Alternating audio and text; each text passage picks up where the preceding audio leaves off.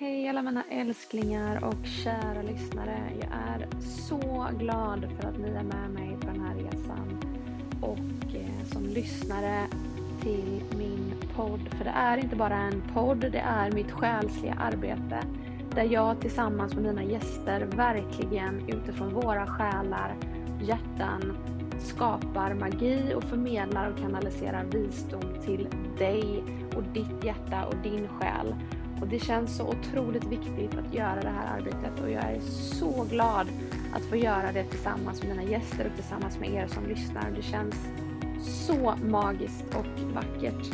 Eh, Eftersom att det är min podd så kan jag också göra lite reklam för mitt egna arbete för dig som lyssnar. Eh, jag känner att eh, det känns viktigt att göra det. Du kan gå in på min Instagram, snack med Sodermalm där kan du gå in på länken i min profil och eh, gå med och jobba med mig. Fyra veckor, åtta veckor eller ett fristående samtal där vi jobbar på relationen med dig själv och självkärleken eh, till dig och vad det innebär för dig att gå din väg som du behöver just nu. Så varmt välkommen att jobba tillsammans med mig för dig på din resa. Massa kärlek och här kommer avsnittet. Puss och kram!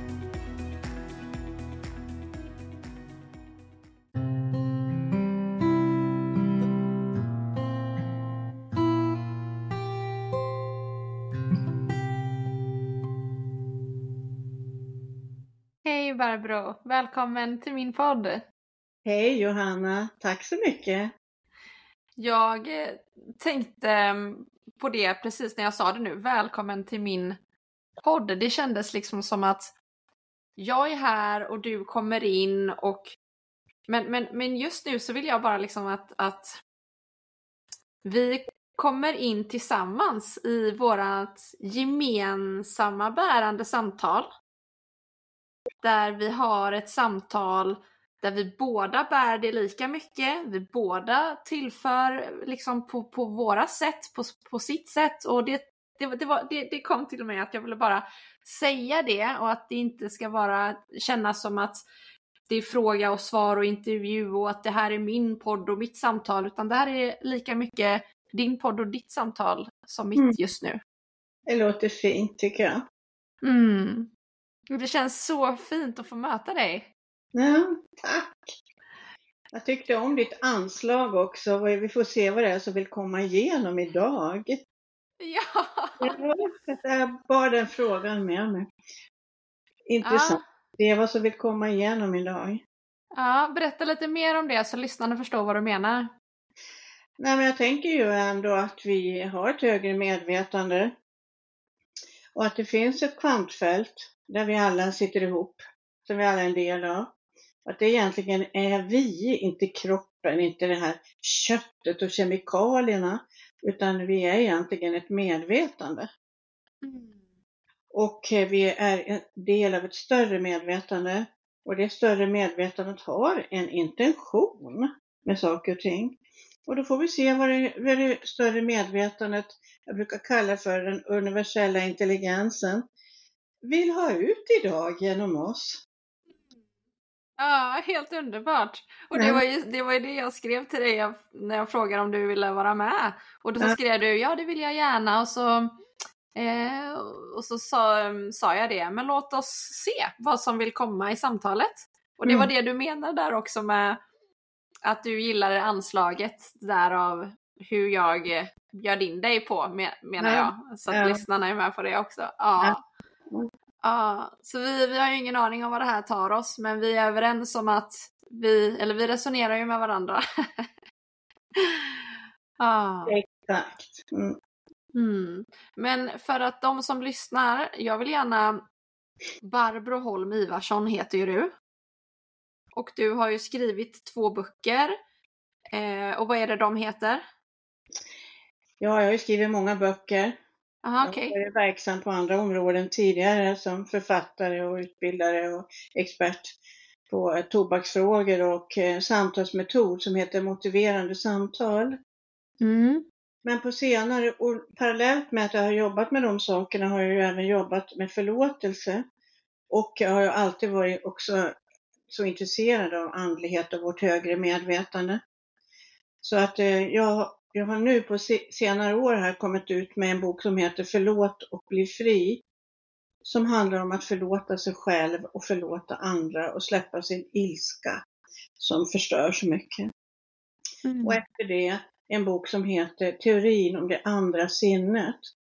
Och det mm. andra sinnet är då vårt högre medvetande, inte vardagsjaget där vi springer omkring och handlar och jobbar och sköter barnen. Utan vi vänder oss inåt Mm. och eh, aktivt tänker, jag vill ta kontakt med mitt högre medvetande. Som vi kan kalla olika saker. Observerande självet eller eh, medkännande självet eller högre självet eller bara självet eller högre jaget. Då, då kommer vi i, i kontakt med en helt annan del av oss själva där det finns helt andra möjligheter. Och det är vad den boken handlar om. Jag vill lära ut hur man får kontakt med den delen av sig själv och varför man ska göra det, bry sig om det. Och det, vad det ger för möjligheter. Mm. Ja, och det, och, och, och det, är så, det är music to my ears. Och det är så härligt när du beskriver och berättar om detta för att jag eh, jobbar ju själv med det här med mina klienter och eh, har jobbat med mig själv eh, såklart eh, genom detta och därför är det så intressant för du, du besitter ju på en sån enorm kunskap och visdom som jag gärna vill att fler ska få ta del av. Mm. Eh, bland annat just här och nu då. Mm. Och, och när du beskriver det andra sinnet och det här du pratar om eh, ditt högre medvetande och, och det här är så intressant och jag skulle gärna vilja bara lyssna till, till dig när du berättar mer om det här. Eh, och att de som lyssnar kan förstå eh, det, de som lyssnar är ju lite olika stigningar, olika grader och på olika platser i sin personliga utveckling. Så att var man än är så tar man ju till sig där man är just nu. Men det här andra sinnet, vad är, som, som boken heter då, andra sinnet, vad, vad menas med det? Kan du beskriva och mm. förklara lite mer? Jag tror, jag tror så här att alla kan förstå att när vi inte springer omkring i vårt vanliga vardagsjag och städar och handlar och grejer och, och, och, och är väldigt aktiva och utåtriktade är vi ju då också. Vad andra tycker är väldigt viktigt, tycker många av oss i alla fall, i, mm. när man är i det medvetna tillståndet. Alla kan förstå tror jag och känna igen att om man sätter sig ner och vänder sig inåt med till exempel hjälp av andningen. Man sluter ögonen och stillar sig och eh, kanske koncentrerar sig på andningen. Kanske gör en mindfulnessövning, en meditationsövning eller visualisering som jag ofta lär ut. Hur man kan för sin inre syn se hur man går i ett landskap. Det ska vi göra på slutet kom vi överens om. Lyssnarna ska få göra en sån. Där man kan få kontakt med det högre självet. Eh, ja, då kommer man komma i kontakt med andra delar av sitt medvetande. Och där är man ju, i, de, i det medvetandetillståndet är man mera lugn, fokuserad och man har lättare att komma i kontakt med eh, svar. An, nya idéer, kreativitet, glädje. Eh, och andlighet också för de som är intresserade av det. Så det är andra delar av hjärnan, frontalloben i pannan, höger hjärnhalva och eh, andra eh, Eh, eh, ett annat nervsystem kallas för parasympatiska nervsystemet eller lugn och ro-systemet. Till, till skillnad från det vi är i när vi är väldigt stressade. Så när, när man får kontakt med det här, då, då ger ju det helt andra möjligheter. Till lugn, till glädje, till kreativitet, eh, till ett rikt liv. Och, och ofta känner man ju att man har andra värderingar också. Att man, att man kanske inte tycker det är så viktigt det här med konkurrens till exempel. tävla och vinna och vara bäst på någonting, vackrast och rikast. Det blir inte viktigt. Det är viktigare att ge, hjälpa. Mm. Vad vackert.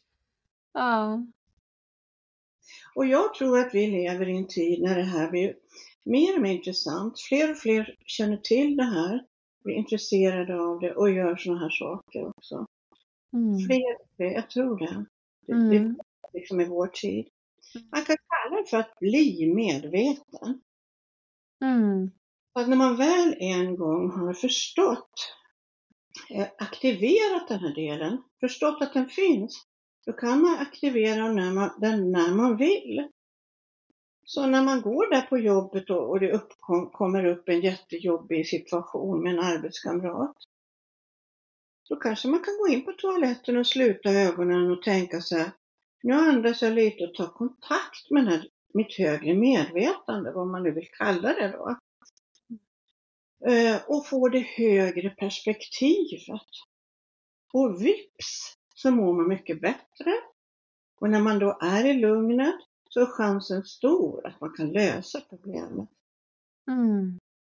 Ja, precis. Att, att när man är i det högre medvetandet, att man inte att man går ifrån att man tror att man är situationen eller känslan som uppstår och istället kan se den där och, och observera, betrakta på något sätt vid sidan om. Kan, man kan kalla det för att ha ett metaseende på sitt eget liv. Att man kan liksom ta som en position lite högre upp och se det här på avstånd som du sa, på distans. Mm. Och eh, inte tro att man är den här känslan. Eller att man är den här tanken, att, eller att man är den här situationen. Det är inte sanningen om mig. Sanningen är ju att jag, jag är den som kan observera det här. Mm.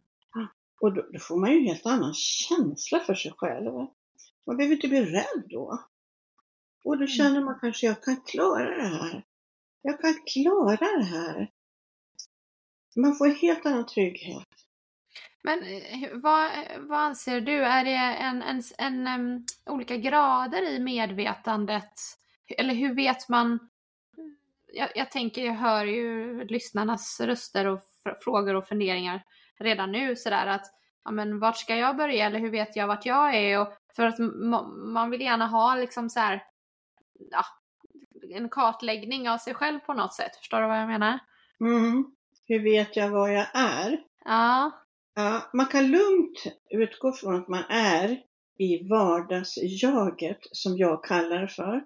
Eller egot används ju väldigt ofta då som beteckning. Det är där man är. Om man inte sätter sig ner, sluter ögonen och aktivt försöker ta kontakt med den här delen. Så att när man Mm. gör det, då, då, om man gör det, nu andas jag och nu vill jag ha kontakt med mitt högre medvetande. Om man gör så, så kan man lugnt utgå från att man får kontakt med det också. Mm. På, det, på min webbsida så har jag eh, en, en flik som heter eh, eh, övningar. Övningar och ljudfiler. Mm. Där finns det 12 sådana som man kan göra helt kostnadsfritt. Mm. Vad heter din, din hemsida? är Barbro? Barbroivarsson.se Mm. Barbroivarsson.se Där kan man gå in. Jag har varit inne och tittat där och också lyssnat igenom några av de där ljudfilerna. De är jättebra, jättefina. Så det kan jag verkligen varmt rekommendera. Ja, och var och en av de 12, de är till för att man ska få kontakt med sitt högre medvetande. Det är syftet med dem. Och om du som lyssnar går in och lyssnar på en av dem så kommer du att komma i kontakt med ditt högre medvetande och då vet du vad det är.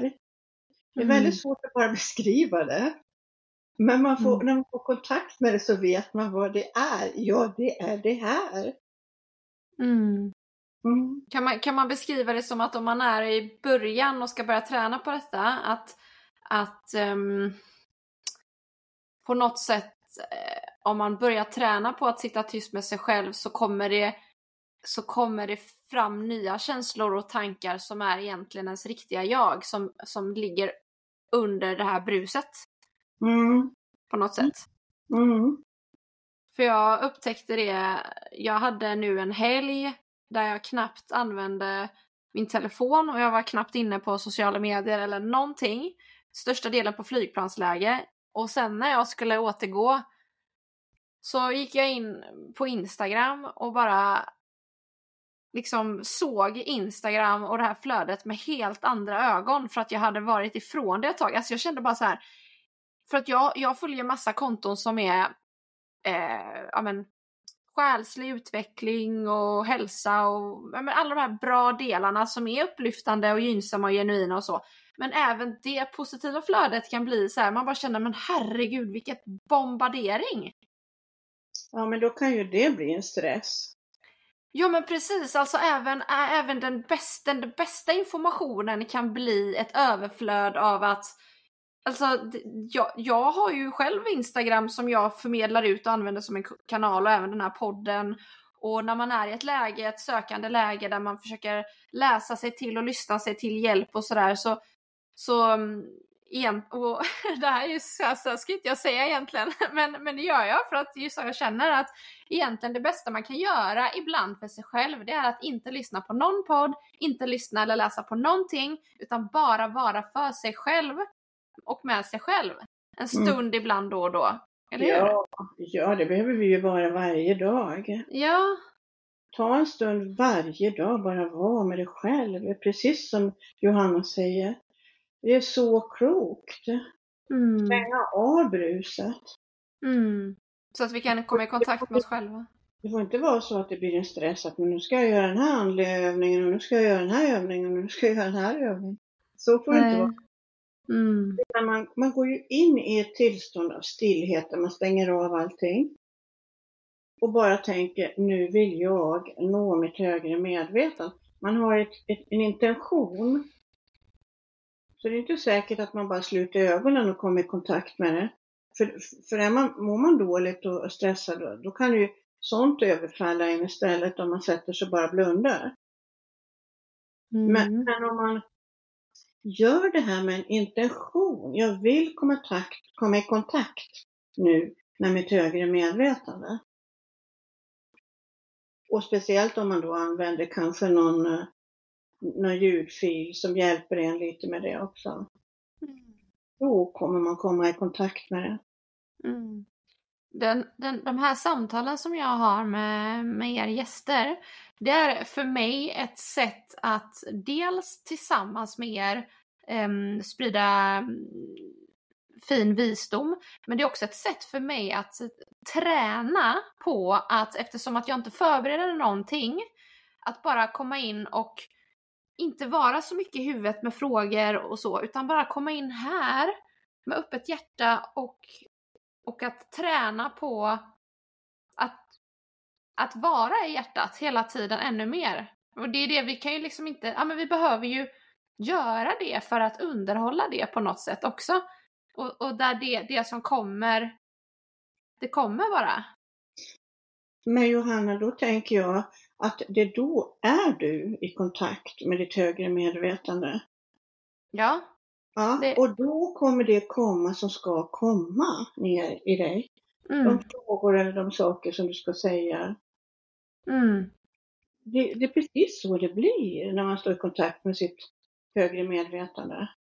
Mm. Att det liksom blir rätt. Ja. Mm. Ja, men det är det som är så fint. Men för ibland, och, och, och, och där vill jag gärna veta, um, för det känns som att jag har, ju, jag har ju levt ett liv där jag liksom har mått väldigt dåligt och det känns som att jag och andra eh, vaknar upp för att antingen, alltså man bär så mycket smärta så att antingen så brister det ner i mörkret eller så, så vaknar man på något sätt. Att mm. det är det som krävs nästan för att man ska vakna upp. Mm. Eh, Då tror jag livet fungerar. Jag har ju också mått fruktansvärt dåligt i mitt liv. Ja. Och det tror jag alla går igenom sådana stadier. Men att det kanske är så att det behövs att vi går ner i mörkret precis som ett frö. Stoppar ner i, i den mörka jorden och där gror den och växer upp till en blomma eller en ek. Att det, vi måste gå igenom det stadiet också. Det tror jag.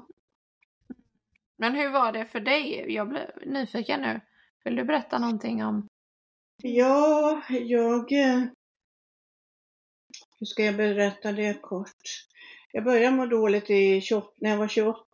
Då hamnade jag i en kris och det berodde på yttre omständigheter. Det var saker som hände som, som gjorde att jag åkte ner i en kris. Jag gjorde så konstiga saker. Jag mådde inte bra alls. Jag var färdig jurist och jag hatade yrket redan från början jag bara ville fly. Och då gjorde jag så sjuka saker i den processen. Så då utlöste jag en panikångest. Mm. Som jag fick dras med väldigt jobbigt ett helt år. Och sen eh, fem år senare så eh, min man hittade en annan och eh, ville helt plötsligt skilja sig. Och då, när jag flyttade då från, till en ny stad och nytt, allt blev nytt. Jag flyttade från mina vänner, flyttade från ett barn som jag fick lämna och eh, ett helt liv. Och, och, och jag flyttade från 30 mil bort. Mm. Då åkte jag ner i en ännu kraftigare ångestperiod med panikångest ett helt år. Och jag var ju depressiv också. Så sen drogs jag med det från och till i, ja, över tio år i alla fall. Mm. till. Men under den perioden lärde jag mig mycket. Det var då jag lärde mig hur jag kunde ta mig därifrån också. Mm. Den tiden så hittade jag en förlåtelsemetod. Jag har ju jobbat med, så mycket med förlåtelse som jag sa. Och det var den förlåtelsemetoden som Kai Pollak tog hit till Sverige. Han bjöd in en man som lärde ut förlåtelse. När jag gick den workshopen, då lärde jag mig också hur man fick kontakt med sitt högre medvetande. Mm. Det var kontakten med mitt högre medvetande som hjälpte mig allra mest att komma från min egen psykiska ohälsa.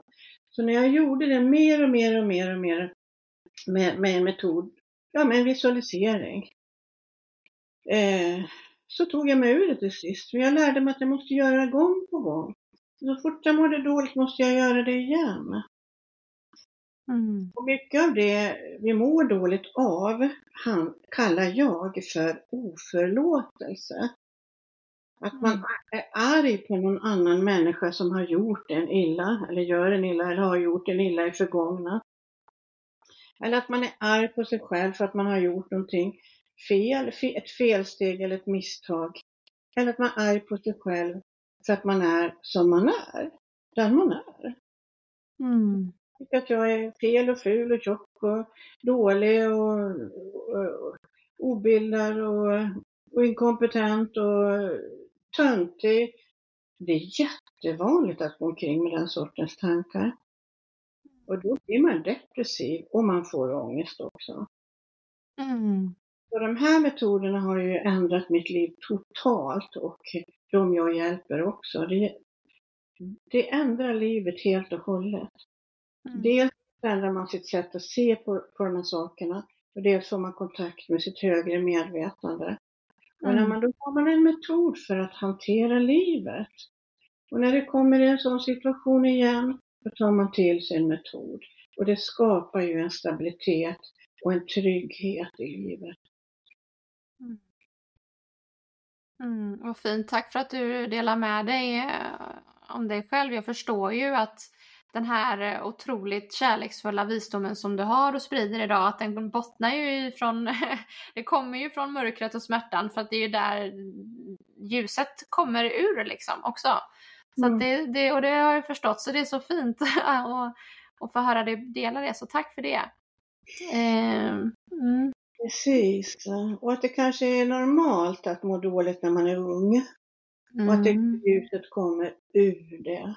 Mm det, det som du beskriver där då, att, ehm, för det är ju ganska, det, det förstår jag att eh, när man går och klankar ner på sig själv, jag är, jag är dittan och dattan och jag är hemsk och misslyckad och allt det här.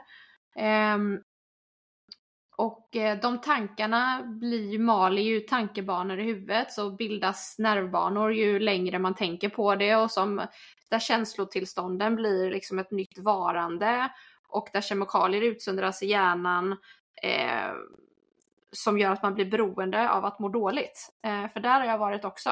Att det känns konstigt att skratta och må bra för att man är inte van vid det. För att man har ju varit deppig och tänkt så tunga tankar så mycket. Och om någon föreslår att man ska titta på en serie med skratt så känner, säger man liksom nej men bara inte något med skratt för jag orkar inte skratta. För att det är jobbigt att må bra. För att man är så van att det är, jag går tillbaka till, och för andra kan det innebära att se, se fel och se, se brister och se hinder och att tycka att det är jobbigt och Eh, liksom den delen. Eller bara att ja, det finns ju olika, dål, olika sätt att må dåligt på. Eh, men att sen också på något sätt bryta det mönstret för att också bryta sitt mående så att det blir ett nytt varande så att man bygger upp sig själv. Och det är ju det här som är jobbet, att göra det här jobbet, att skapa ett nytt mående, eh, ett nytt varande på något sätt och att försöka gå ner i hjärtat eh, i det högre medvetandet och lämna det som är emellan huvudet och ställer till det på något sätt.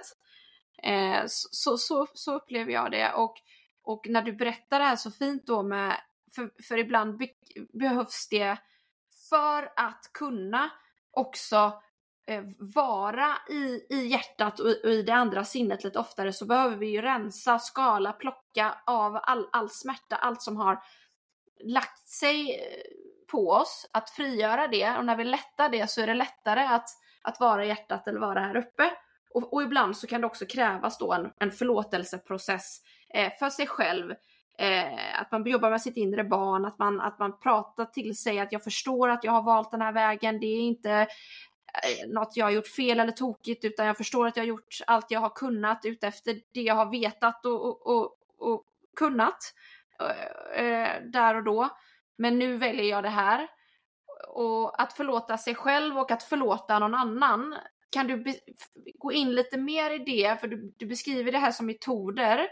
Och, om, och kan du, vad, vad, innebär det och hur ska man tänka, känna, göra? Och det här med att, för det kommer jag ihåg när jag hörde om det här i början, liksom att förlåta någon annan. Det behöver inte betyda att det de har gjort är okej. Okay, utan, utan egentligen vad det betyder.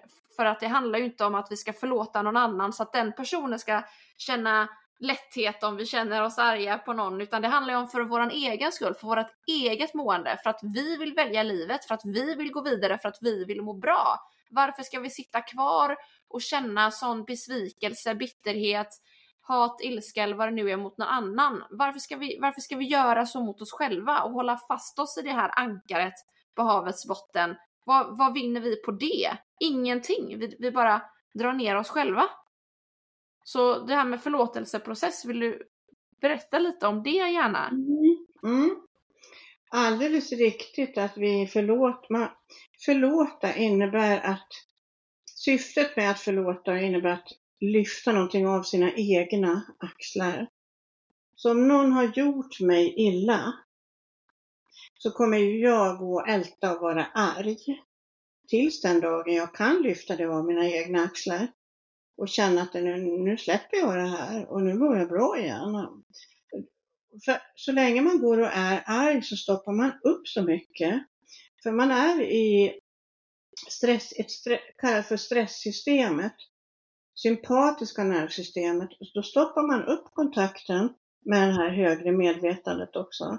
Så man får inte fatt på sin kreativitet, man får inte fatt på sitt lugn, får inte fatt på sin glädje eh, och sina, sina bäst, sin visdom heller.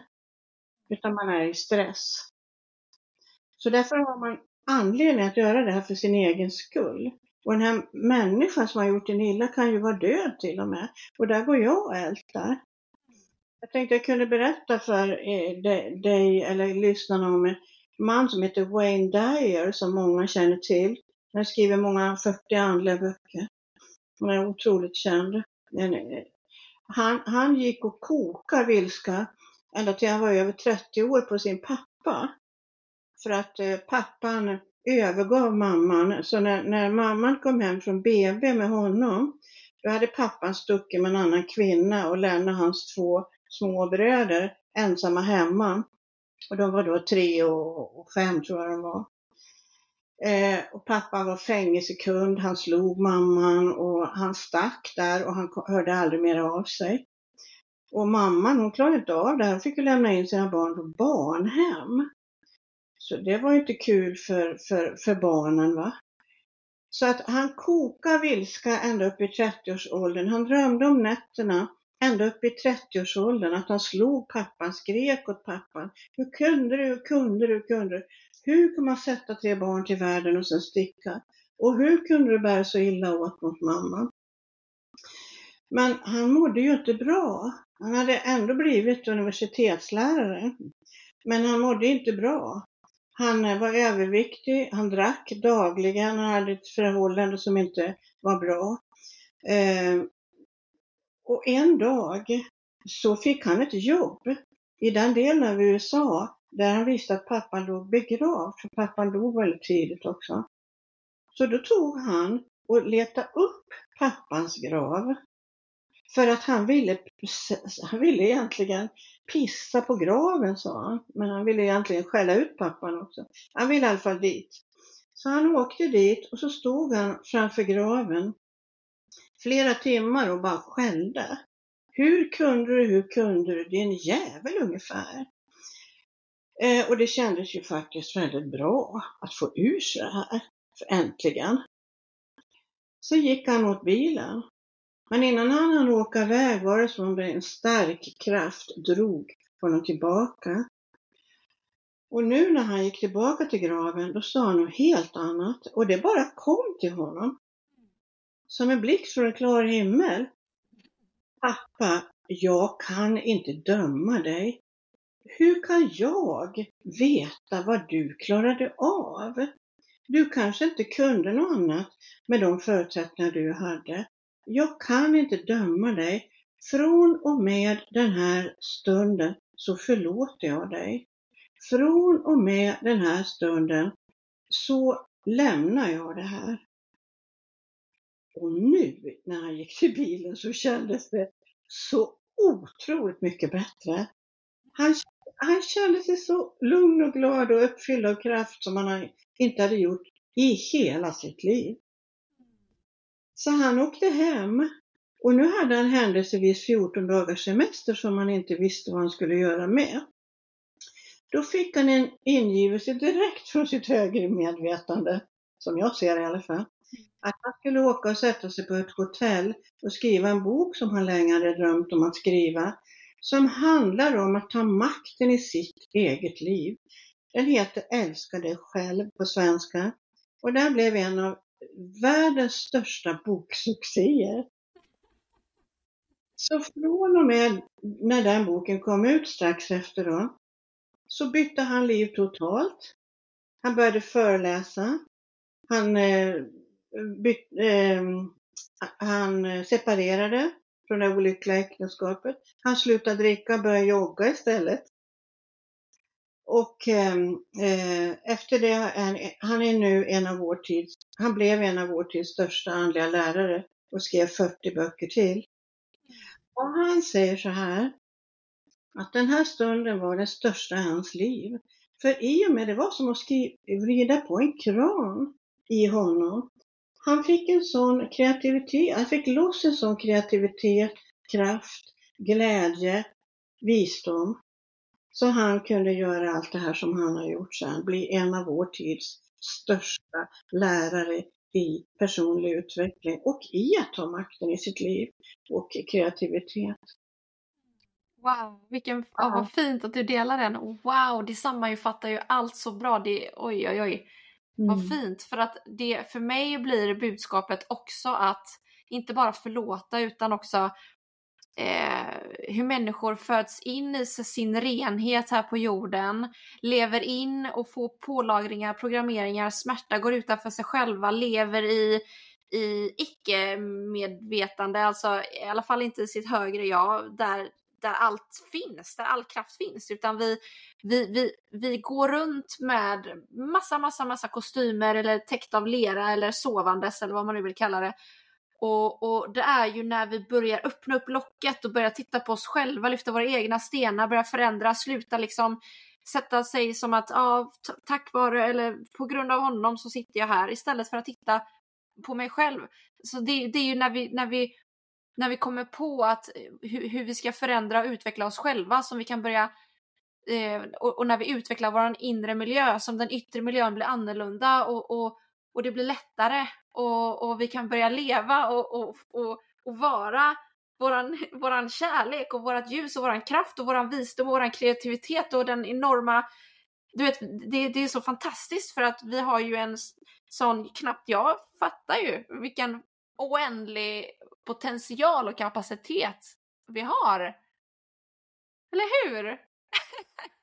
Men samtidigt så tror jag att man måste gå igenom en period när man är i egot. När man mm. är i den här våndan, när man eh, tycker det är så viktigt vad alla andra tycker mm. och är utåtriktad. Det är en, det är en stadium av livet som inte kommer undan. Vi kan inte hoppa över den. Vi måste först uppleva det för att veta att vi vill lämna det. Ja, ja. Nu blir vi så trötta på det här så vi känner att det måste finnas någonting annat. Och när vi då letar efter någonting annat så hittar vi någonting annat. Och det är lättare, lättare att göra det i vår tid när det finns ett sånt smörgåsbord. Mm. Och man, kan, man kan ju använda så många olika metoder. Och du, du pratar mycket om att man måste rensa först för att få kontakt med det här. Men det, man kan också tänka tvärtom, att man genom att ta kontakt på något sätt med, med sin högre visdom. Genom att börja kanske meditera eller mindfulness eller någon sån metod, yoga. Mm. Så rensar man. Ja men precis. Men det rensar först för att men, men naturligtvis, det, det går i båda vägarna. Absolut, båda vägarna. Och det finns inget rätt eller fel och alla, alla går sin väg åt sitt håll där, där det, ja, det blir som det blir. Som, ja, alla går eh, sin väg. Ja. Alla, jag tror att alla leds på sin individuella väg. Ja, absolut. Mm. Och det är så fint att alla gör det också för att det inspirerar ju till flera perspektiv och flera berättelser och flera sätt att upptäcka sig själv på. Det finns inte ett sätt, det finns många sätt. Och, och det börjar på så olika sätt för alla. Och, och det väcker ju hopp också. Mm. Att tänka så. Att, att om man går igenom det här så, så kommer man komma ur det. Mm. Alla har sin väg, men det, det, kan vara ett syfte med det här också. Jag tänker ju en annan viktig sak som jag har blivit viktig för mig. Det är att eh, det svåra vi går igenom, att, att det finns ett syfte med vårt liv här på jorden. Varför kom vi hit? Varför kom mm. du hit Johanna? Vad är syftet med att, att du är här och att jag är här? Jo, jag tror att det finns ett syfte. Och att det är att vi ska hit och växa i kärlek. Mm. Och kärlek, det är hjälpsamhet. Mm. Kärlek, det är att känna medkänsla med andra, förlåta andra också. Och då tror jag att det, vikt, det svåraste vi är med om i våra liv en dag kommer att visa sig behövas för den uppgiften. Mm. Så i, I det svåra ligger fröet till det vi ska ge världen innan vi lämnar den. den Absolut. Mm. Och det, det försöker jag förmedla till mina klienter som har gått igenom svåra saker. Det väcker verkligen hopp. Människor kan, kan identifiera sig med det. Ja, det tror jag. Det tror jag. Och, och, och då skapas ju en mening av det svåra också. Man, man skapar genom att tänka så. Jag, jag, om jag bjuder in till mitt högre medvetande till att ge mig den visdomen, till att tänka så, så kommer det att komma till en. Den, den insikten, den förståelsen. Mm. Det väcker hopp. Jag tror att en viktig uppgift vi har är att väcka hopp. Mm. Så många människor som tycker världen verkar så hopplös nu. Mm. Det verkar inte finnas något framtidshopp. Nej, det beror på vad man tittar på. Det beror mm. på hur man tänker. Ifrån mm. en högre utsiktspunkt kan allt se helt annorlunda ut, va? eller hur? Om vi mm. går upp på berg ser det helt annorlunda ut där nere än när vi står där och tittar upp. Mm. Mm. Ja, jag håller med. Det händer. Mm. Det är på riktigt det här. Mm. Alla kan göra det, den här resan. Och jag tror alla kommer att göra den också. Så småningom. Mm. Ja, i detta liv eller nästa liv. Ja. ja. ja, men det är väldigt fint beskrivet och jag håller med dig. Jag bara sitter och njuter när du pratar. Ja. Vad Och sen, sen det här, nu pratar jag om förlåtelse av andra, Wayne Dyer här. Men, men eh, lika viktigt är det naturligtvis att förlåta sig själv. Mm. För all form av ilska som vi går med, om det är mot någon annan eller om det är riktat inåt mot mig själv, kommer att strypa kontakten till det här högre medvetandet. Mm. När vi är i ilska är vi i stresssystemet. Mm. Då får du inte kontakt med den här visdomen. Och en annan viktig sak är att när vi är i den delen av vårt nervsystem, som kallas sympatiska nervsystemet också på ett vetenskapligt språk, då stängs den självläkande förmågan av. Så om vi är sjuka är det svårare att bli frisk. Mm. Och om man är frisk så är det lätt att bli sjuk till slut då. Om man är mycket i sitt stresssystem. Mm. Självförlåtelse, min nästa bok kommer handla om det, kommer ut nästa år. Men jag skriver mycket om det i Förlåt och bli fri också.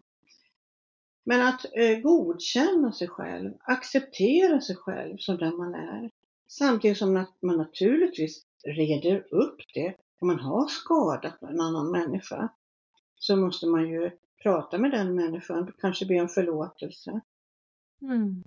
Men, men eh, sen behöver man släppa det och gå vidare med sitt liv. Man behöver träna på det. Och många människor har svårt med det. Man går hela tiden och slår på sig själv för olika saker. Kvinnor till exempel som har barn. Det är en stor fälla, anser jag, att man, om man har barn eh, oavsett ålder, det kan vara vuxna barn som är 50 år, så går man där och känner jag gjorde inte tillräckligt, jag gjorde inte tillräckligt som mamma. En kvinna hon gick och anklagade sig själv i fyra år och slog på sig själv för att hennes lilla son hade dött fyra dagar efter födseln. Mm. Det måste vara något jag gjorde. Jag har ansvar för mitt barn. Mm. En annan hade slagit på sig själv i 30 år för att hennes pojke blev mobbad i skolan. Och hon visste inte ens om det då, när han gick i skolan menar jag. Mm. Men nu efteråt fick hon reda på det och nu har hon slagit på sig själv 30 år. Mm. Att hon inte stoppade det, för jag har ansvar för mitt barn. Men hon visste inte ens om det. Så att man ställer orimliga krav på sig själv. Vad man ska klara här i livet. Mm. Eller så kanske man är arg på, mig själv, på sig själv för att man har något beroende eller någon, eh, att man ligger andra till last på något sätt. Mm. Så att det handlar om, att självförlåtelse handlar om att lyfta av sig det här. Rätta till om man har gjort något fel. Ändra sig om man gör andra människor illa, naturligtvis. Man får Mm. inte eh, slå sin fru och sen förlåta sig själv och och slå sin fru nästa dag också. Det, det menar jag ju inte. Men, men eh, det handlar om att rätta till det man gör fel naturligtvis. Vi behöver ju utvecklas som människor. Men annars godkänna sig själv, acceptera sig själv, förlåta sig själv. Jag är den jag är och jag har gjort mitt bästa varje dag. Det är vad man brukar komma fram till i självförlåtelse. Precis som du sa tidigare, jag har gjort mitt bästa varje dag och mer kan ingen göra. Ja, men du gjorde ju, jag, du gjorde ju det där och det där. Ja, men det var faktiskt mitt bästa den dagen. Mm. Jag tänkte så tokigt den dagen. Mm. Jag hade inte den insikten på den tiden. Mm. Jag är född med en personlighet också. Mm. Som, som och jag, jag eh, växer ju upp i en miljö där jag eh, blir utsatt för olika påverkan. Jag kontrollerar ju inte det själv. Det viktigaste som påverkar oss, hurdana vi blir som människa, det är ju vad vi föds med för gener och för, för personlighet och hur, vad vi får i oss från vår omgivning under tidig uppväxt. Inget av det här kontrollerar vi ju själva. Mm. Och det blir ju saker som blir tokiga i alla människors liv. Och om vi kan acceptera att det är livet. Vi gör så gott vi kan varenda dag. Mm. Och eh, när vi har rättat till, det är naturligtvis då det vi behöver rätta till i förhållande till andra, så behöver vi kunna lyfta det här av oss och gå vidare. Då får vi fatt vår kreativitet. Då Mm. får vi fatt vårt lugn och vår glädje, vår livskvalitet. Mm. Mm. Vad mycket fina, viktiga saker du säger. Ja, vad härligt. Ja, men precis. Det blir ju hela nästan summan. Det, det, det kommer ju tillbaka hela tiden till att, till att vi, vi kan leva i våran livsglädje så som vi är här för att göra om vi väljer att eh, se det vi bär på något sätt. Mm. Och, och då är en sån här metod väldigt bra. För när jag lär ut självförlåtelse då går man igenom metodiskt alla tankar man har om sig själv. Vad har du för tankar om dig själv? Säger jag till dig Johanna om jag hjälper dig med det här. Och då får du berätta det för mig i kanske en och en halv timme. Alla tankar du har om dig själv. Och tänk dig då vad mycket du får syn på Mm. mycket du kommer få min syn på. Jag har ju lite, lite distans, men du kommer ju få mer och mer distans själv. Och sen när vi vänder oss till det högre medvetandet Mm. och, och, och får det högre medvetandets syn på det, Mm. då kommer du få fatt på visdomen från ditt eget inre. Du kommer få en helt annan syn på dig själv. Mm. Det, det som jag har jobbat med och fått eh, insikt om lite på senaste tiden, det är att när jag var när jag var barn, eh, 4, 5, 6 år, där någonstans så, alltså fram, fram tills dess så hade jag, jag kan se på bilder hur, hur själen bara är så stark i, i, och kraftfull genom ögonen. Och sen så fick jag eh, bära mina föräldrar och eh, jag har, är alltså vidöppen eh, i mina center så att jag kan, eh, har i min natur svårt att skilja på eh, eller jag, jag, känner lättare andras energi än min egen energi. Jag känner lättare andras känslor än mina egna känslor. Därför har jag behövt jobba med vissa verktyg som är viktiga för mig för att jag ska kunna stå i min egen kraft och, och skilja och inte lägga på mig och sådär. Men, men då, då bar jag en smärta så att jag gick, lämnade, jag tappade mig själv där. Jag dog liksom på något sätt. Och, ehm, och, ehm, och sen då, där när jag blev äldre så blev jag bekräftelsesökande och, och, och ehm, ville ha uppmärksamhet och, och den här delen. Och sen så i vuxen ålder så hände det andra grejer som gjorde att jag blev spottad på, trampad på, slagen, du är värdelös, eh, ingen vill ha dig. Och, och, jag kände mig totalt värdelös ett tag. Sen, och, och, så hade jag en utmattningsdepression och utvecklade social fobi och jag fick lite, blev lite kantad sådär också i vuxen ålder. Eh, och sen fick jag bygga upp mig själv igen och ut kom en annan ny Johanna, jag. Eh, för att jag hade ju då ofrivilligt haft så mycket stillhet och, eh, omkring mig. Men alltså att jag kunde på, på, på återfödas på något sätt, ser jag ju nu. Så jag är så tacksam för allt som jag gått igenom, för att annars hade jag inte varit jag idag. Eh, men... Eh, och, och, och, och idag då, från att ha varit den här som vill ha uppmärksamhet och står framför klassen och älskar retorik och eh, liksom spela teater och så, till att, till att ha den senaste tiden försökt att... För det, för det fanns en tid för några år sedan bara som jag kände bara så här, åh, titta inte på mig. Liksom, prata ni, men titta inte, titta inte på mig, fråga inte mig någonting. För jag kände mig så värdelös. Och jag jobbar ju, har jobbat på det sedan dess och, och nu så har jag här det här. Åh, Eh, fin. Ja, Jag eh, på dig när du var, vad var du, fem, sex år? Ja precis. Eh, så hon, hon är med mig eh, för att jag, jag tittar på henne och jag ser de här ögonen och jag, jag talar, liksom jag håller henne igen. Att hon får ta sin plats, hon får komma ut, hon är älskad, hon är sedd, hon är hörd. Hon, allt som jag säger det, det, det kommer från henne och från mig och oss och vi är ett team liksom på något sätt.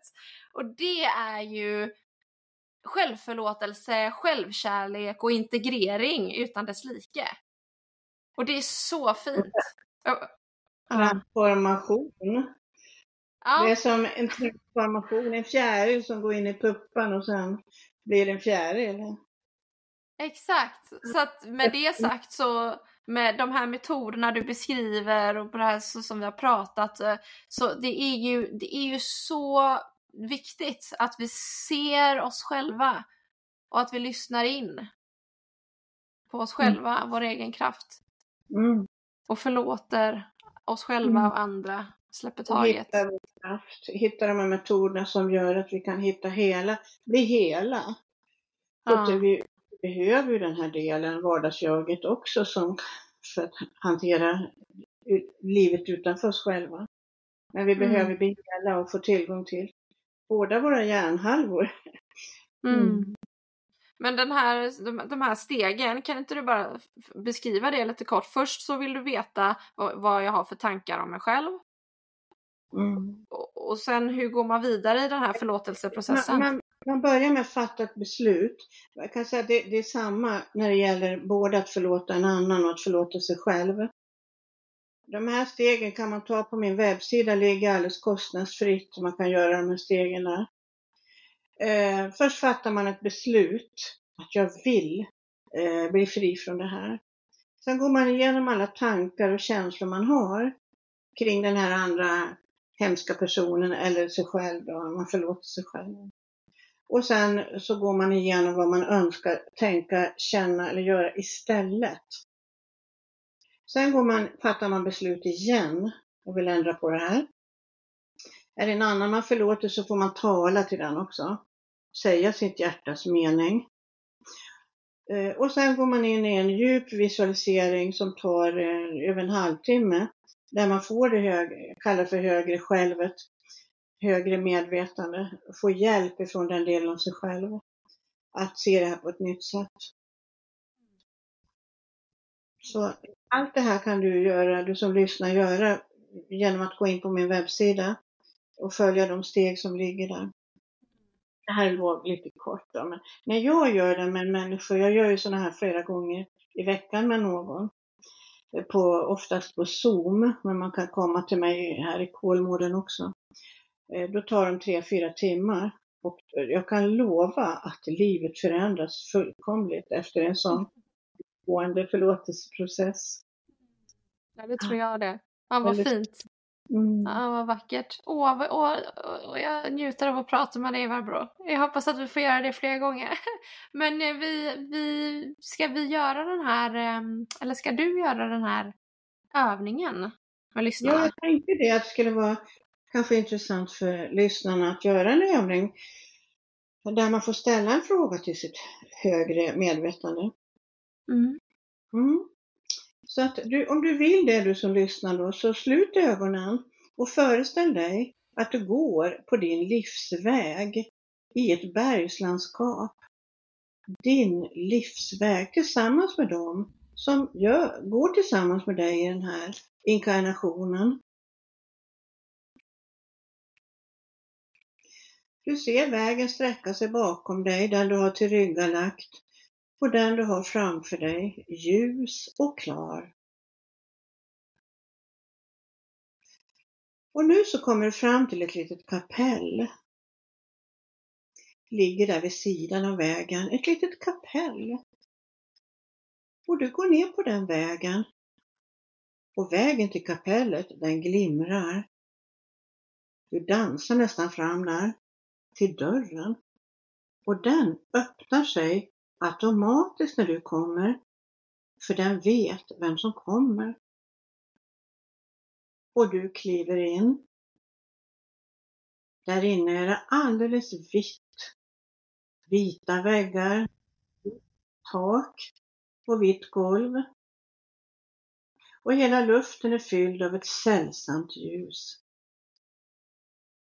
Och du blir lugn bara av att vara där. Och glad. Och du går gången fram till mitten på kapellet. Och tittar upp. Och där är en stor kupol. Och i, längst upp i kupolen en stor rund öppning där ljuset strömmar in. Och du ställer dig rakt under det här ljuset och låter det fylla dig. Det här ljuset kommer direkt från den universella intelligensen. Det är ett kärleksfullt ljus. Ett ljus fyllt av energi och kunskap. Här kan du ställa en fråga och få svar. Du kan ställa vilken fråga du vill. Jag är tyst en liten stund så kan du lyssna efter svaret. Men ett förslag skulle kunna vara, vad är det högsta syftet med mitt liv? Svaret kommer att komma som ett tankepop, alltså en tanke som bara poppar in i ditt huvud direkt. Men det kan också komma senare, en, en annan dag. Men ställ vilken fråga du vill nu, så är jag tyst någon minut.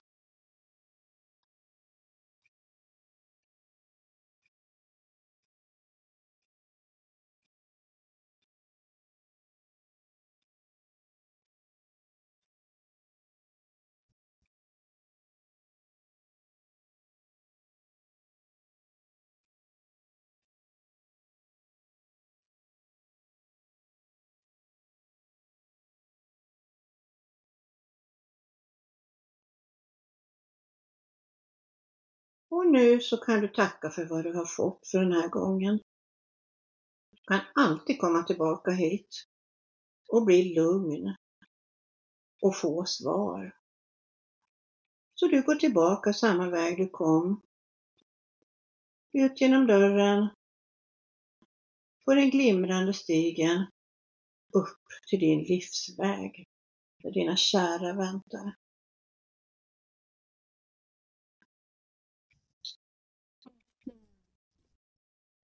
Vilken fin övning. Den ska jag göra själv lite då och då.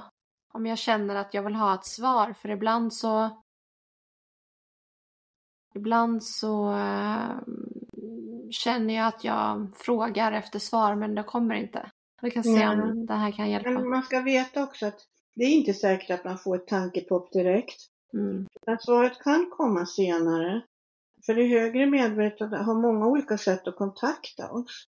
Så det kan komma ett tecken, mm. en dröm eller mm. en intuitiv insikt en mm. annan dag. Man kanske läser någonting.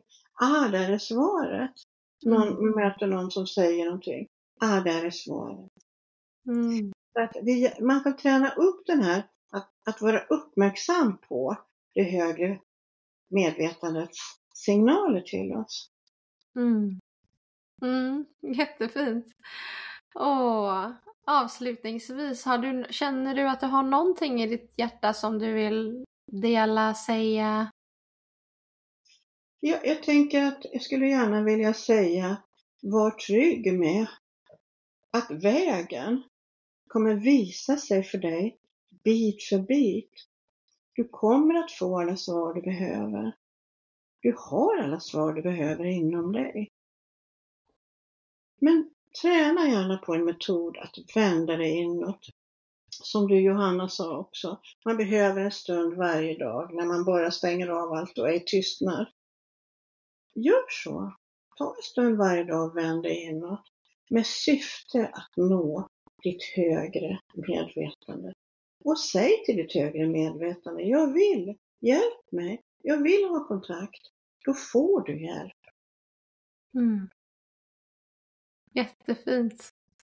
Tack snälla Barbro för att du tog dig tiden att vara med i den här podden och sprida så mycket fin visdom och kunskap. Och ni som lyssnar, ni vet ju att ni kan gå in på Barbros hemsida som vi har nämnt och eh, kontakta henne där om ni, har henne, om ni vill jobba med henne eller har fler frågor. Eh, stort tack Barbro av hela mitt hjärta. Tack Johanna, det var fint att få vara med. Tack.